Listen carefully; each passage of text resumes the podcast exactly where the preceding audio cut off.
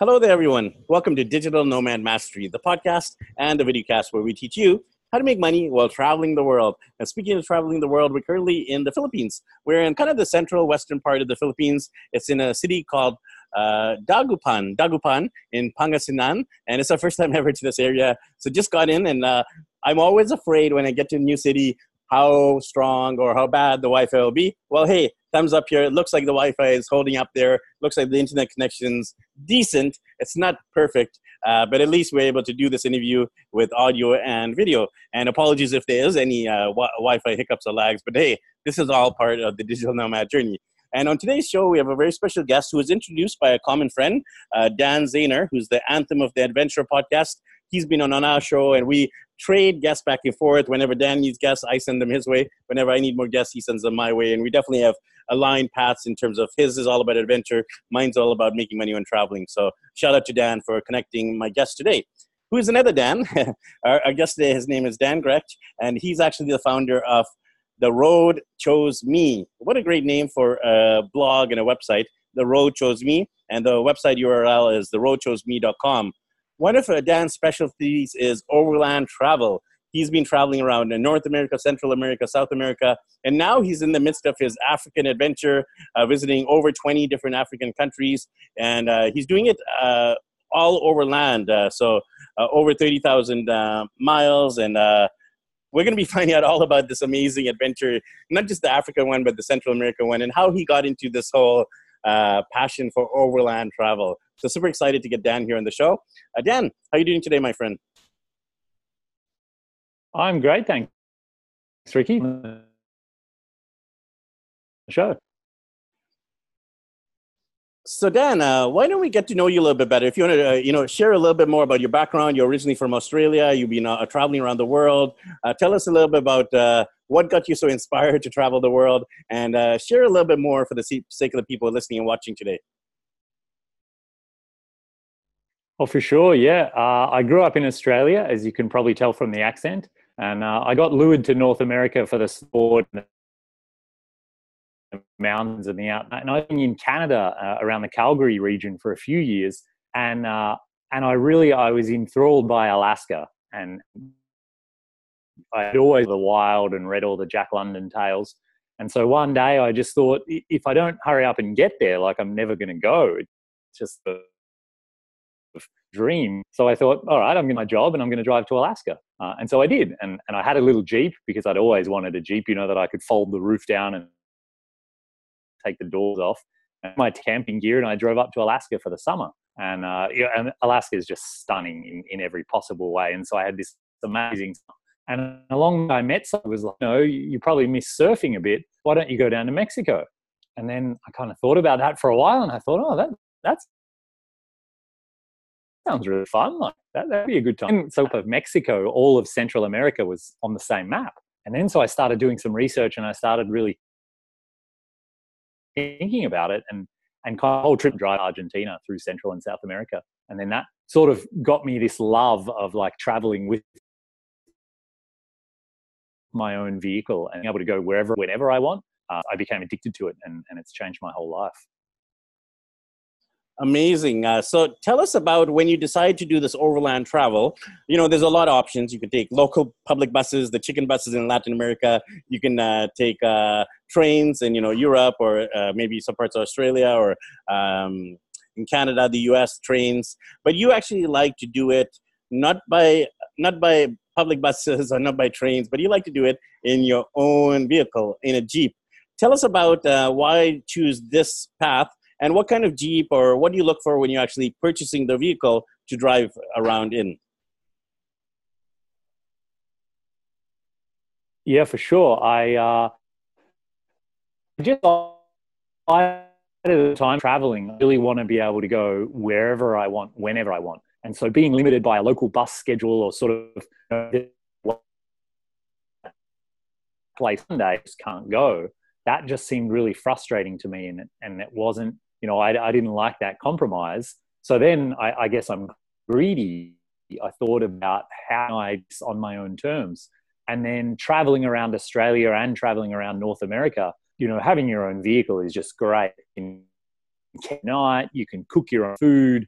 So you have an ability to save a lot of money when you have your own vehicle as well. So kind of putting it all together, I thought, I want to extend the journey with a vehicle. And really, like, I met people who've done the trip in a Toyota Camry all the way up to people doing it in maybe like a $500,000, a four-wheel drive vehicle. And really anything can work. I mean, there's no, you have to have this, have to have that. It's like trip, some people are really into four-wheel driving, so they kind of want big tires and they're going to go drive the worst roads that find, like city, eating the local food and all of those things. So really any car will do. And so it's all up to the individual, how they choose to trip. So now tell us firstly about this big trip from North America through Central America through South America. Obviously, there's this gap. It's called the Darien Gap. And unless you have machetes and unless you have a guide, it's very hard to converse over the Darien Gap. So when you went from Central America, from Panama into Colombia, tell us about how you made that journey. And tell us about the route itself. Tell us about the actual route you did. Which countries did you cross through? And tell us more about that particular journey. Yeah, for sure. Not many people realize, Ricky, that you could get in a car and just drive to Panama tomorrow. All you need is your passport in your pocket. You literally don't need anything else. You don't special permission to need complicated paperwork. You really do. It's quite easy to just drive, and the roads are really good if you stick to the highway. It's 50-mile an hour, no problem. And so through Central America, I decided to visit every country. So after Mexico, I did kind of all the way down to Panama. And just a couple of months on the beach, I was surfing, I was hiking in Guatemala, tons of just amazing adventures. And then, like you said, when you get to Panama, there is no road from Panama to Colombia. They've never built it through this kind of swampy jungle area. So common, lots of people do it. You put your vehicle inside a shipping container. So I drove it into the big steel box and they tie the vehicle to the basic, shipped across on an ocean liner. I jumped on a plane and then 5 days later I was in Colombia, and then out of this box and then coming all through South America. And then once you get there, once you're in Colombia and you have your own vehicle, kind of my mind just exploded. And just go anywhere I want. I can just, next week I could be in Peru, or I could go the other way and be in Brazil, or the possibility once you're around in South America. So there's obviously always highlights and lowlights of any trip, anywhere, any part of the world. So tell us about some of those highlights and lowlights, some of the good things and also some of the bad things that happen between this whole journey all the way through South America. Tell us a little bit more.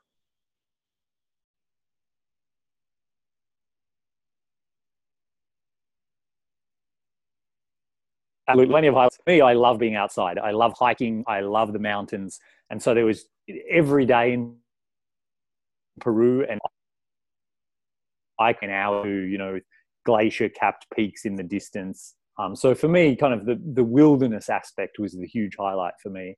And well, people are just so forgiving, even when I made mistakes or pronounced things badly. Nobody cared. Everyone was just friendly. So they were the highlights.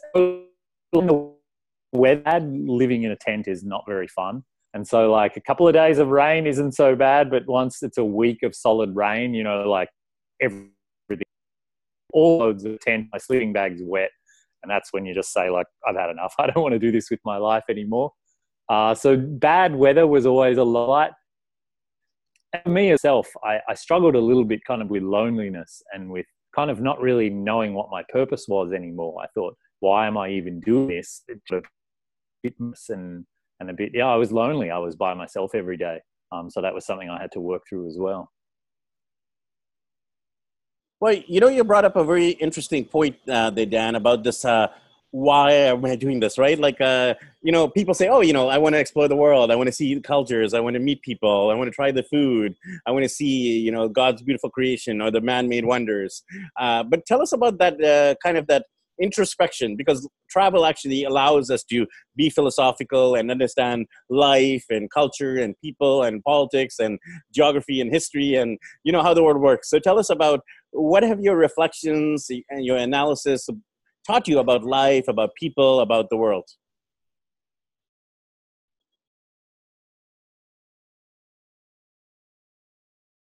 I really big part of it when I would meet someone and kind of maybe get to know them. And then I'd say, oh, do you remember when we were on that mountain in Colombia? And I'd happen to think, oh, that's right. They weren't with me on that mountain in Colombia. In fact, nobody was with me on that mountain in Colombia. And so in a fun sense, like it's almost real because I have nobody to share it with. I have photos and I have my own memory, but because I have no one to talk to about it, and say young or old, it isn't quite as real. And so for me, I had to do a lot of introspection and a lot of like what do I actually want to do with them? And is this the best thing I could be doing right now? Or should I stop this and go and do something else with my life? And that was something I did with SAPE and just flying back to Canada. But in the end, I decided, you know, it is one of those things that the achievement is worthwhile itself, and decided to stick it out. And I'm really glad I did. It really was rewarding, and it feels like a real achievement now when I look back on it to say, you know, and there were always, you know, better days on the horizon. So you'd have those days that are maybe 1 out of 10, but then the following day could be a 10 a month. Yeah, no, definitely that there's, you know, a lot of people think when you're traveling, you're just sitting on the beach and enjoying tequilas all the time. But there's definitely stressful moments, times of loneliness, times of feeling homesick, times of anger where you're just like, man, this culture, the things don't work. And why didn't I just go back home? So I can definitely relate to those struggles. And I love to share those things on the show as well, that it's not always going to be mountains literally, and it's not just going to be mountains figuratively, but it's going to be those downtimes, depression, anger, frustration, confusion. It's all part of life, and it's of course all part of travel as well. So you've done obviously the big trip, North, Central, South America, and then of course you have the travel bug, and you felt that wasn't big enough. The Americas, North and South America, you had to hit the hardest continent in the world, Africa, with 54 countries. Tell us about the whole conception of the Africa trip and from conception to actually starting out.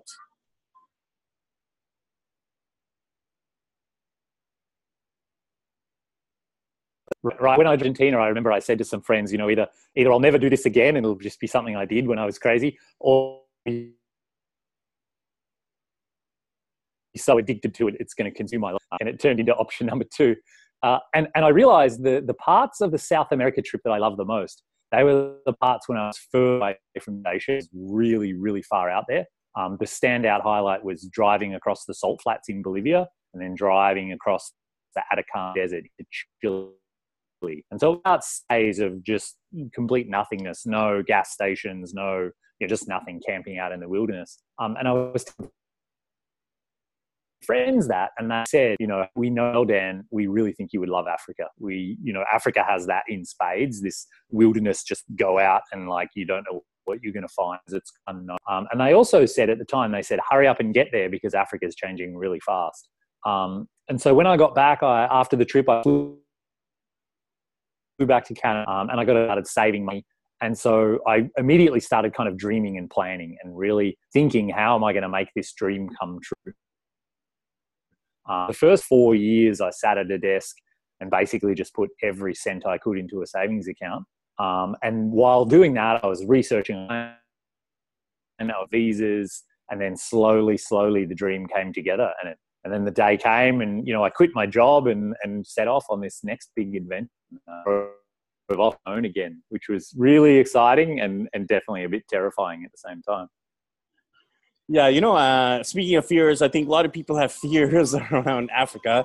Firstly, for safety. Secondly, for health. A lot of diseases in the area. And then a lot of the political situation, the visas, the governments. There's so many issues in a lot of those African countries, especially, I guess, like Western Africa. So tell us about the route you've taken. Where did you start your trip? and tell us about so far, what are the countries you've done, and tell us about maybe some of the highlights there as well, highlights and lowlights of the places you visited so far in Africa. Something I noticed early on,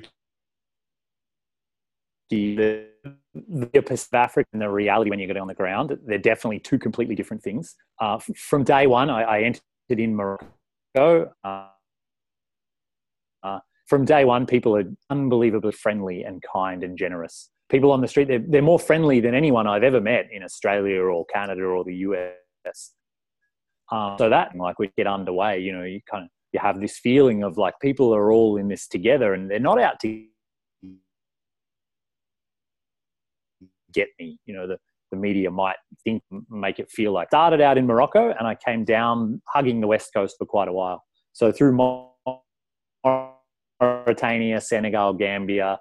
And that was where the trip really, I really sunk into it. I'd learned enough French by then to be able to talk to people. And so for me, countries like certainly, and then Togo and Benin, they're only little countries, but they're really friendly and really kind of vibrant and fun. Nigeria is like no other I've been to on the planet. So fast and so hectic, and these huge big guys with AK-47s on the side of the road, like, hey man, nice to meet you, welcome. You're like, and so yeah, and then it just kind of rolled on from there into the jungle regions near the equator. So Cameroon, Gabon, stunning wilderness and wildlife, and it's just wide open. It's one of the least populated countries on earth, like people per square mile. So you can go days seeing people, or really more than a handful of people. And then I had to cross both Congo. That place is absolutely different than anywhere I've been on earth. Where I was over in the West, but again, extremely friendly people, extremely happy, extremely kind people that lots and have things. They're happy, and people I know back home who go to work every day. And so yeah, West Africa I think is a phenomenal part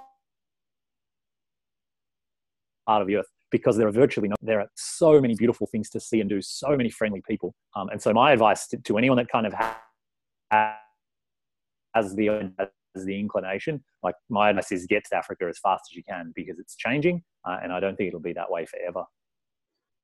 Yeah, pretty much the exact same advice that you got, now you're giving to others, paying it forward, so to speak. So what are you going to do next in terms of Africa? Are you planning to do every single country? There's 54 total countries. Are you going to do as many as possible? What's the game plan with the rest of Africa? So after West Africa, I went to the southern tip in South Africa, and now I'm making my way back up the East Coast. Eventual goal is to make my way up to North. And while I would like to visit every country, it hasn't necessarily been my goal all along. I am aware there's a few countries that are probably just off limits for safety. Somalia, I just don't think it makes sense to go there from a safety perspective. Central African Republic maybe is on that list, maybe Chad as well. So I don't really intend to go to those countries, but I do intend to go to as many as I can where I get the information that people say, hey, you know, it's safe enough, and where I can get a visa. Then yeah, I plan on visiting about 15 more countries on the way up to Egypt. So in terms of the vehicle, I'm sure, like any vehicle, no matter where the vehicle is, you're going to have problems, right? With maintenance, with repairs, with breakdowns, with running out of fuel, just issues that any vehicle anywhere would have. So tell us about how has the vehicle survived and thrived while on the road? How has that been going in terms of the vehicle itself? Right, and it's a really big worry that a lot of people have. You know, I'm not a mechanic. If it breaks down, the first thing to remember is that in Africa, like, all of the cars are, well, not all of them, but a lot of the cars are very badly maintained and apart, and so they're used to vehicles breaking down, and they're used to helping people whose vehicles have broken down. So even if you were to break down, someone would come along and help you and offer you, you know, a ride or spare parts, or and they would tow you into some town where a guy can fix anything with a piece of wire and some duct tape. So it's not scary to make it out to be. Like I ran out of gas recently in Zambia, totally just my own fault, bad planning. And the very first car picked me up. You know, I stuck my thumb out, took me into a gas station, and then they even waited for me, found a can for me, and then drove me back. And, you know, there was even a bit of a language barrier there, and it didn't even matter. They, you know, because I'm sure it's into them, and so they're willing to help others as well. But overall, I've been really lucky. My Jeep has been going really well. There's a couple of minor things have happened, but it has never let down, and has never actually like broken down, so to speak. So it's going really well. Well, you know, besides the, you know, the running out of gas, you know, you seem to have done very well there in terms of the Jeep itself.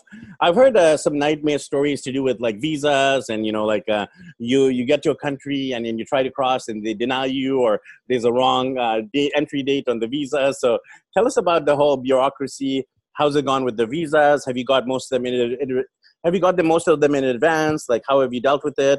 Do you get some on arrival? Have you had any big issues in terms of you know, being stopped at the immigration or customs? Walk us through that part of your journey too. Yeah, for sure. And in that regard, I think West Africa is fairly unique in that it is a charter that it is quite difficult to get visas for.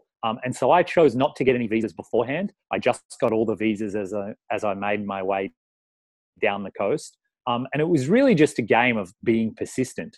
And so some countries you can get a visa on arrival. Some countries you can just get the visa, the embassy you're in the country for that. And then some countries require a lot of pre-planning. So like Nigeria, for example, they're really notoriously, they don't want to give a visa to just a traveler. And normally if you walk into an embassy, they're just going to say like, go to your home country. We don't want to give you a visa. Just go away. Like go back to Australia. Of course, you know, I'm on the road, I can't just fly to Australia to get a visa for Nigeria. So what it became is just like a persistence thing. So I would go into the embassy and ask for a visa, and they said, no, we're not going to give you one. And then so I tried in Senegal, can I have it? No, we're not going to give you a visa. But then when I got to Bamako, for whatever reason, the ambassador there, like, sure, I'll give you a visa, I don't mind. And when I paid, I think it was fairly obvious he put the money in his pocket, but I got this. So that's all that really mattered. And then for the most part, things function, I think, more than people assume. So when you get to a border crossing, it's all quite formal. They have big ledgers that they're writing everything in. They have their entry stamp, their exit stamp. And, you know, they inspect the visa. They have a good look at my passport. And then they say, okay, you've got a visa. We're going to stamp you in. And I've never really had a hassle where they try to, like, really hold me up or deny me. People always kind of insist. I could give them money. Sometimes people are just stand my ground and I just say no. And it's never been a problem. I've never paid a bribe. So bribery as well isn't kind of... Yeah, you're definitely correcting a lot of those incorrect stereotypes. You know, you got to bribe your way through. You're going to get denied a lot. You're going to have to get all your visas in advance. You're definitely proving everything you hear is wrong to some degree. So what has been the worst thing that has happened on the trip so far in terms of all your travels in South America, Central America, North America, Africa? Let's hear about the lowest point or the worst possible scenario that's happened to you. Right, for sure. And I think a lot of the myths I'm correcting there are old information. Maybe that's how it was 10 or 20 years ago. And I think it just isn't true anymore. But yeah, for me, worst thing for sure. I'm on the road for anti-malarial tablets because they're probably bad for your liver if you take them for too long. So in Mali, I got malaria. And it was blood, cold, or flu, where I felt pretty crap, but there's a tablet you can take when you think you have malaria and it fixes you up pretty good. And so within it, I was going to be okay. And then 3 or 4 days later, I was normal again. But I got malaria again in Angola, and it was really, really bad. For about 4 days, I didn't eat, I could barely talk, and it was horrible. I mean, I don't want to say I thought I was dying. I didn't know I was dying, but I sure feel good. I sleep. So about 4 days of that, and ended up injecting a special drug. I had a friend in my butt on the side of the road, and then eventually came good, and I'm fine now. So they were definitely the worst days of my expeditions, maybe the worst days of my life, actually.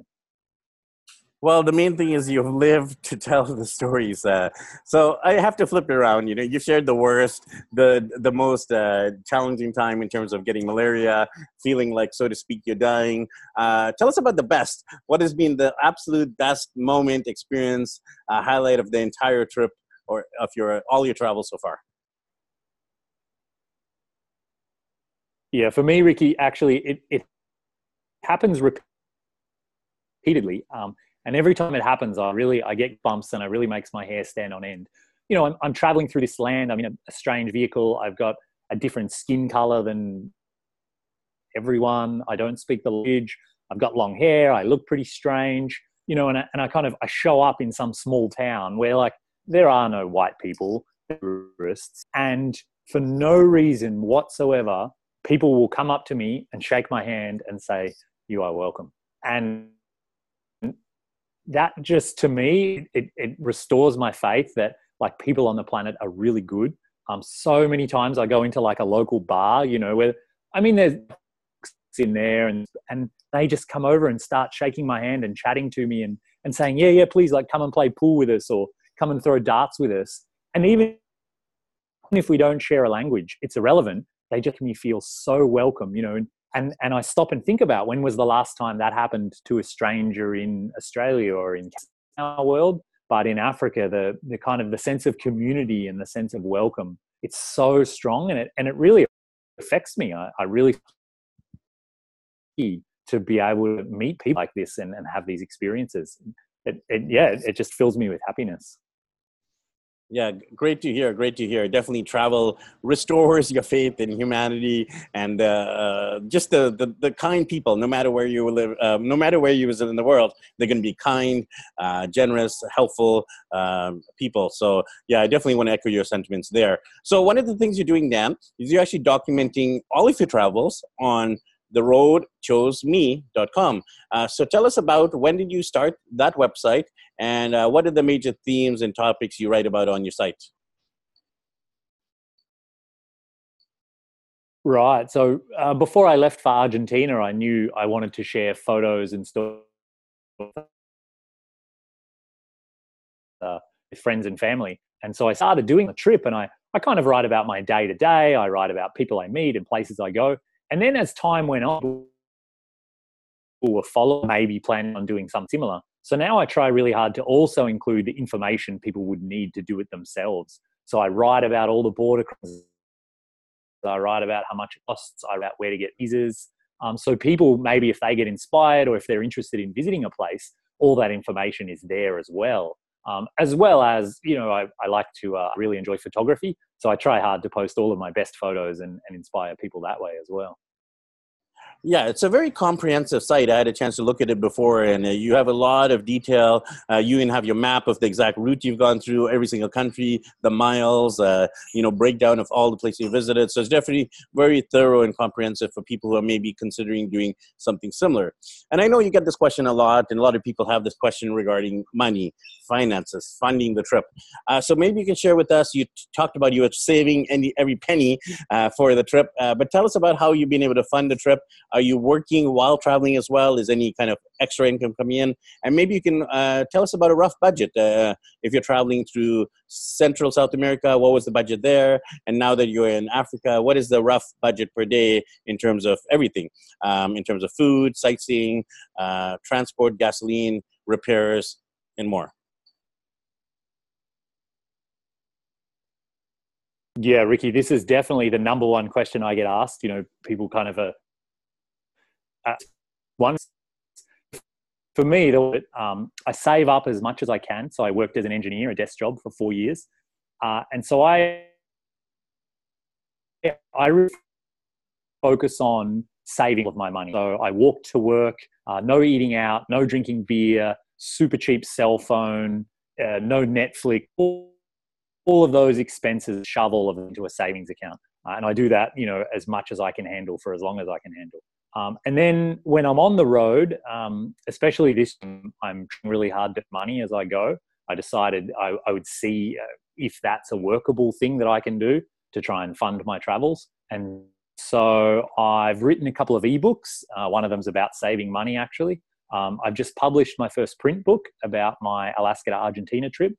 And I've got some advertising on my website. And I'm also, this time, I'm writing for some magazines as well. So mostly four-wheel drive magazines or overlanding magazines. And so I'm writing articles and doing photos about all of my travels. And so my plan there with making money is I like to think none of them needs to whole trip, but if each of them contribute $100 or $200 a month, like combined, that'll really help supplement my savings, and it'll make my savings stretch a lot longer. Yeah, and as far as budget goes, it's a really common thing people say. If you drive a vehicle around the world, kind of irrelevant of where you go,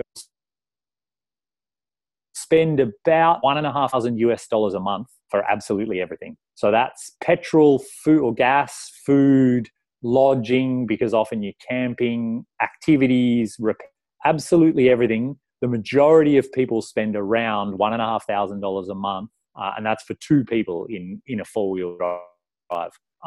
That'll vary. Like if you want to eat out a lot and drink beer a lot, that's probably going to get closer to $2,000 a month.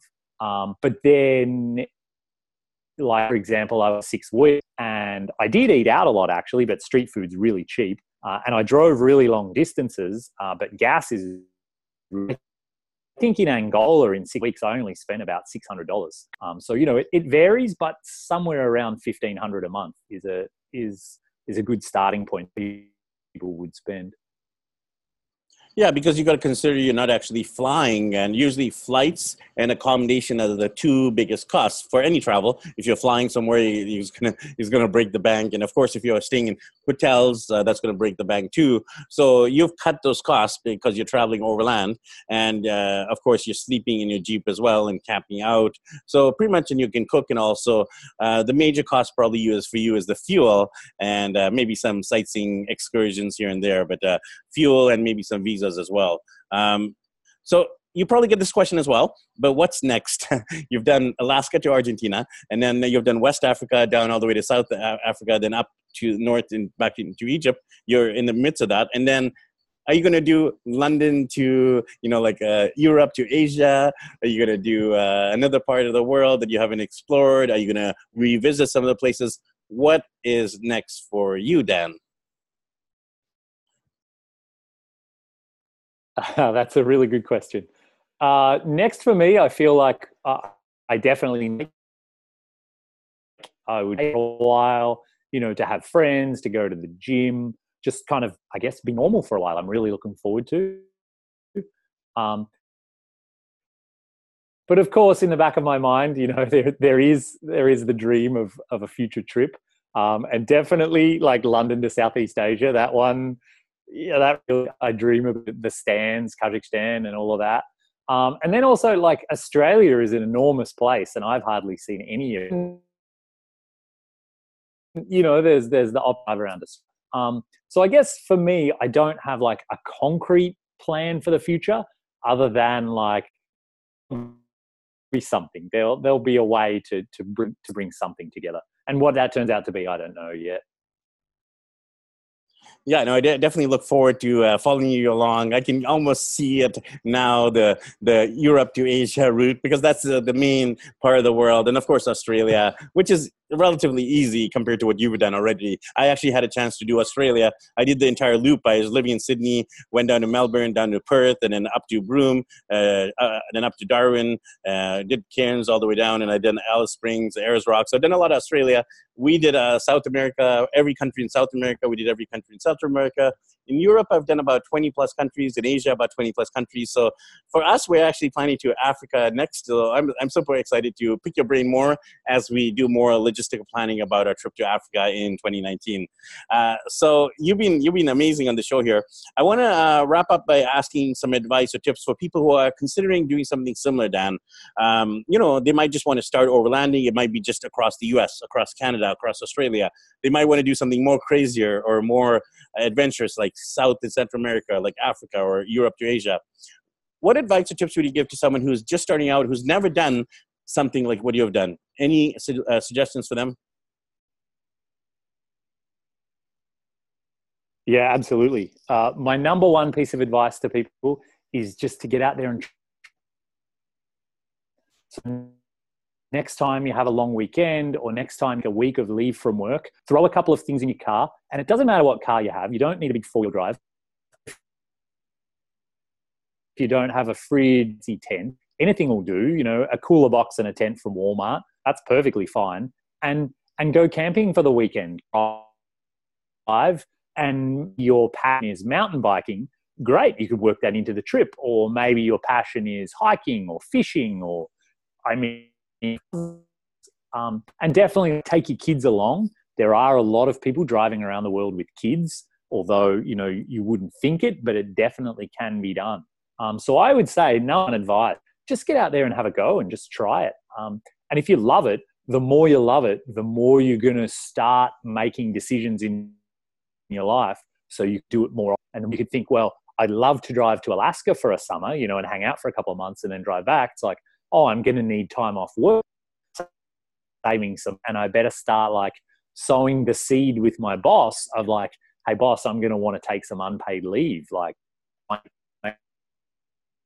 I'll work extra in the winter and less in the summer, or like maybe I can work on the road or whatever your unique situation is. I think it's about like find a way to work and just start working on it now. Yeah, definitely some great advice there. You can travel no matter where you are, whether it's your own province, your own state, your own country, the country next door. And then you get a little bit more, you know, working the travel muscle, do something more brave, more adventurous. And then soon you'll have seen the world, just like Dan and just like myself are in the midst of doing. So in conclusion here, Dan, you know, you've been amazing. You know, I love this interview. I could just sit here and talk with you for hours on end more, but you know, our podcast is limited in terms of the time. So how can people connect with you if they want to follow your journeys more, maybe check out your blog, check out your photography, follow you on social media, etc.? Absolutely. Yeah. You mentioned my website, Ricky, is theroadchoseme.com. And I'm across social media as well with that same name. So I've got Facebook, Instagram, and on YouTube as well. I'm posting lots of videos because I'm posting video from Nigeria and from the Congo and from places that aren't often seen on YouTube. So if you want to see what it looks like in Nigeria, go check out my video. They're pretty fun, actually. Some interesting kind of bribery things and river crossings and stuff like that. So contact me. And you might as well plug away at your books. You said you have the couple books, one print, one digital. Share about those books as well. What are the books and how can people get a copy of those? Thanks, Ricky. Yeah, my books are on Amazon. My first one is called Work Less Your Dreams. And so that's all about money and then eventually working less. And then also I've just published a print book also on Amazon. And it's called The Road Chose Me, Volume 1, and it's a whole travel log of my trip from Alaska to Argentina, and it's also about all of the lessons I learned along the way. I met a lot of unique characters who shaped my life with their kind of words of wisdom, and so they're all in the book as well. So there you go, Volume 1, and of course Volume 2 will be coming out about Africa, and then Volume 3 about Europe to Asia, and then Volume 4 about Australia, and so on and so forth. I look forward to reading all those books as well. So Dan, thanks my friend, and I definitely wish you the best in the rest of your African adventure, and I look forward to staying connected to a fellow adventurer. Thanks again, Dan. Thank you very much. You too. It's been a real pleasure. All right, and make sure you connect with Dan. Once again, his website's called The Road Chose Me, theroadchoseme.com. Make sure you connect with us as well. We're daddyblogger.com. And if you're interested in this whole area of being a digital nomad, make sure you check out DigitalNomadMastery.com. So thanks, everyone, for tuning into this very inspiring episode all about overland travel from Alaska to Argentina and, of course, around Africa as well. So thanks, everyone, and we'll catch up with you guys in the next episode. Happy travels.